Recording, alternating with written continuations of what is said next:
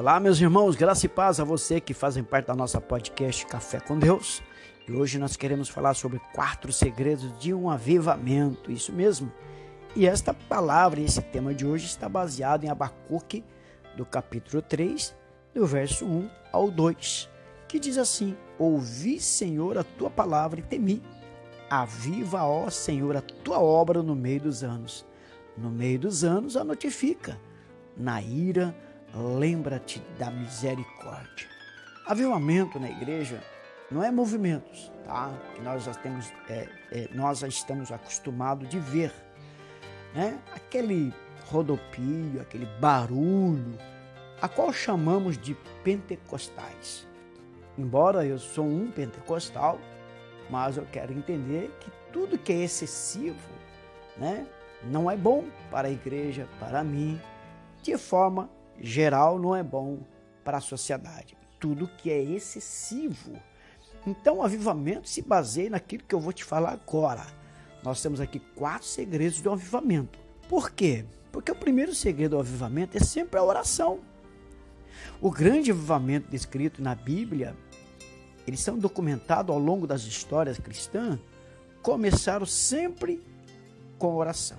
Haja vista que o próprio Abacuque, é o profeta, percebe que há um esmorecimento, um esfriamento do povo de Deus.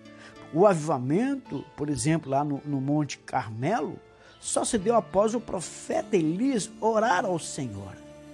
Então nós vemos que o primeiro avivamento registrado após a queda do homem também se deu quando o descendente de Adão, chamado Enos, começou a invocar o nome do Senhor. Entendeu, pessoal? Então veja só, o maior avivamento da história se deu no dia do Pentecoste também. Após a intensa campanha de oração em Atos capítulo 14, capítulo 1, do versículo 14, e também lá no capítulo 2, do 1 ao 4, só se deu o avivamento por essa questão. A oração é o primeiro grande segredo do avivamento. Ouvi, Senhor, a tua palavra. O segundo segredo do avivamento é a palavra do Senhor. Abacuque 3,2 fala isso. Ouvi, Senhor, a tua palavra. Então não pode existir avivamento genuíno e duradouro se este não for gerado pela palavra. Lá em Atos capítulo 19, versículo 20, fala sobre isso. O avivamento de Judá, por exemplo, nos dias do rei Josias, só se deu depois que o sacerdote Oquias anunciou Achei o livro da lei da casa do Senhor. O avivamento nos dias de Edras e Neemias se deu após a leitura pública da palavra do Senhor. Então, os grandes avivamentos registrados em Atos dos Apóstolos e ao longo da história cristã sempre se deram pelo poder da palavra. O poder da palavra traz avivamento, traz transformação, traz cura, traz libertação. E aí continuamos no terceiro segredo, etemi. O temor do Senhor provocado na oração de, de, de, de Abacuque e também das pessoas a qual nos dias atuais pregam, o temor aquelas pessoas que ouvem é a porta de entrada para um avivamento individual ou coletivo. Então, o temor do Senhor que veio sobre os ninivitas, por exemplo, levaram eles um arrependimento no pó e na cinza. Se deu após eles terem ouvido a pregação do profeta Jonas. Então o temor do Senhor é a sabedoria. Quando você teme e começa a ter, ter temor, você começa a ter sabedoria. A Bíblia vai dizer que apartar-se do mal é inteligência. Ter um coração sábio e apartar-se do mal dão sinais claros que há um avivamento pessoal ou coletivo. Lá em Êxodo capítulo 20, do versículo 18 né, ao 20, vemos que após o povo ouvir a palavra do Senhor no Monte Sinai, em chamas, o arraial estremeceu. E Moisés disse ao povo: Não temais, que Deus veio para provar-vos e para que o seu temor esteja diante de vós, para que não pequeis. Agora vamos então para a quarta, para não ficar longo esse áudio. Na ira, lembra-te lembra da tua misericórdia. A oração de Abacuque ainda. Então a misericórdia de Deus é o quarto segredo de um avivamento. todo avivamento ao longo da história é obra da misericórdia de Deus. O próprio rei Ezequias reconheceu isso, dizendo: Porque em vós, convertendo ao Senhor vossos irmãos e vossos filhos, acharam misericórdia perante que o levaram cativos e tornaram a essa terra.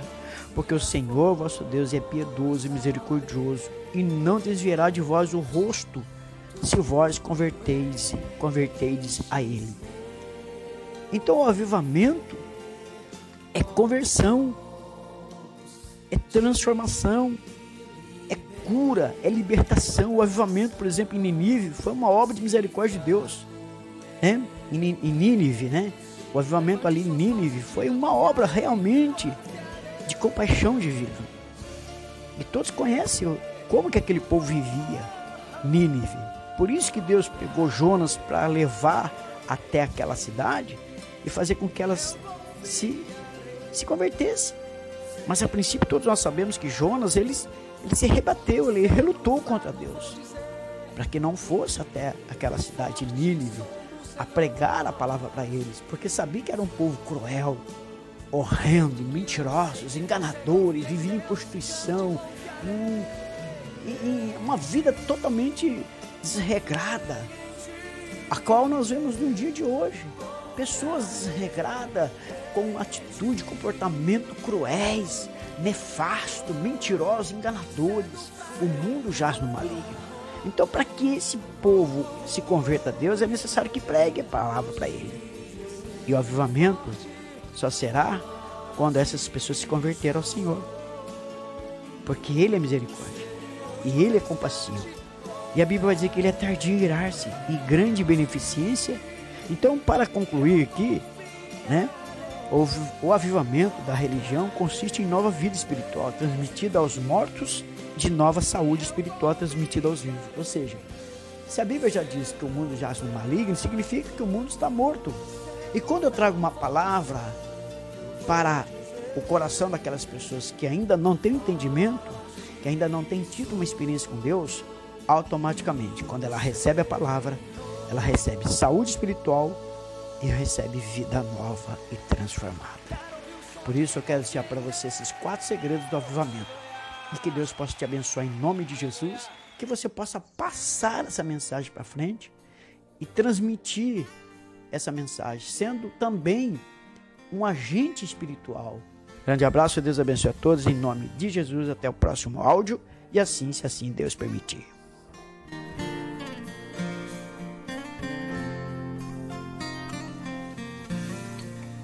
Você foi chamado, é um escolhido.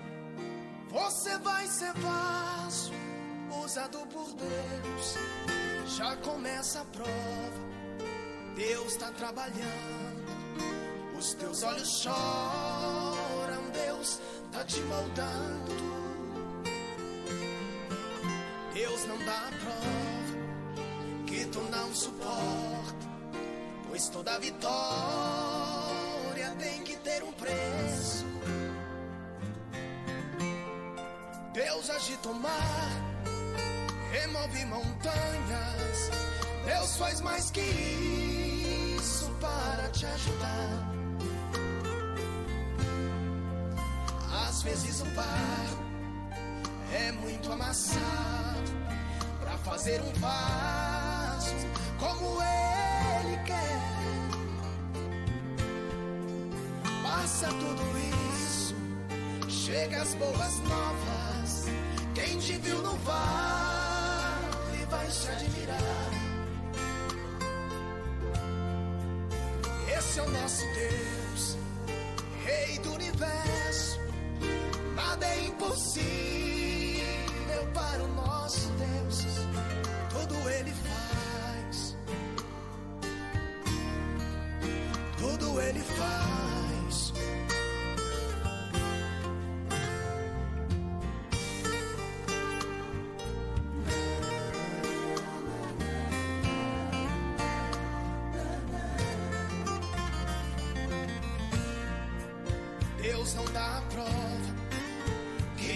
suporto.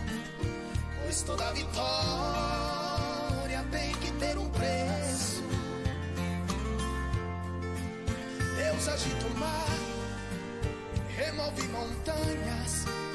Deus faz mais que isso para te ajudar.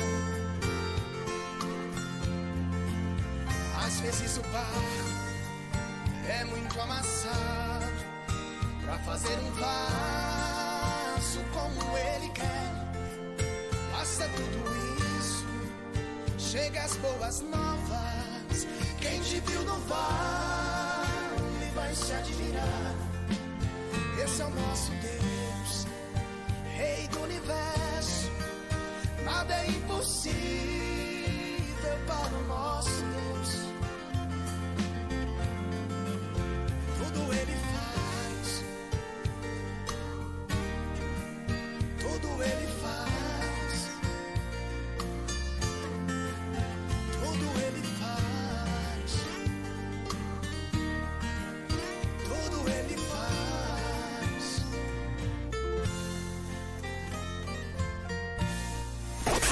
Profetizando vida. Profetizando vida. Profetizando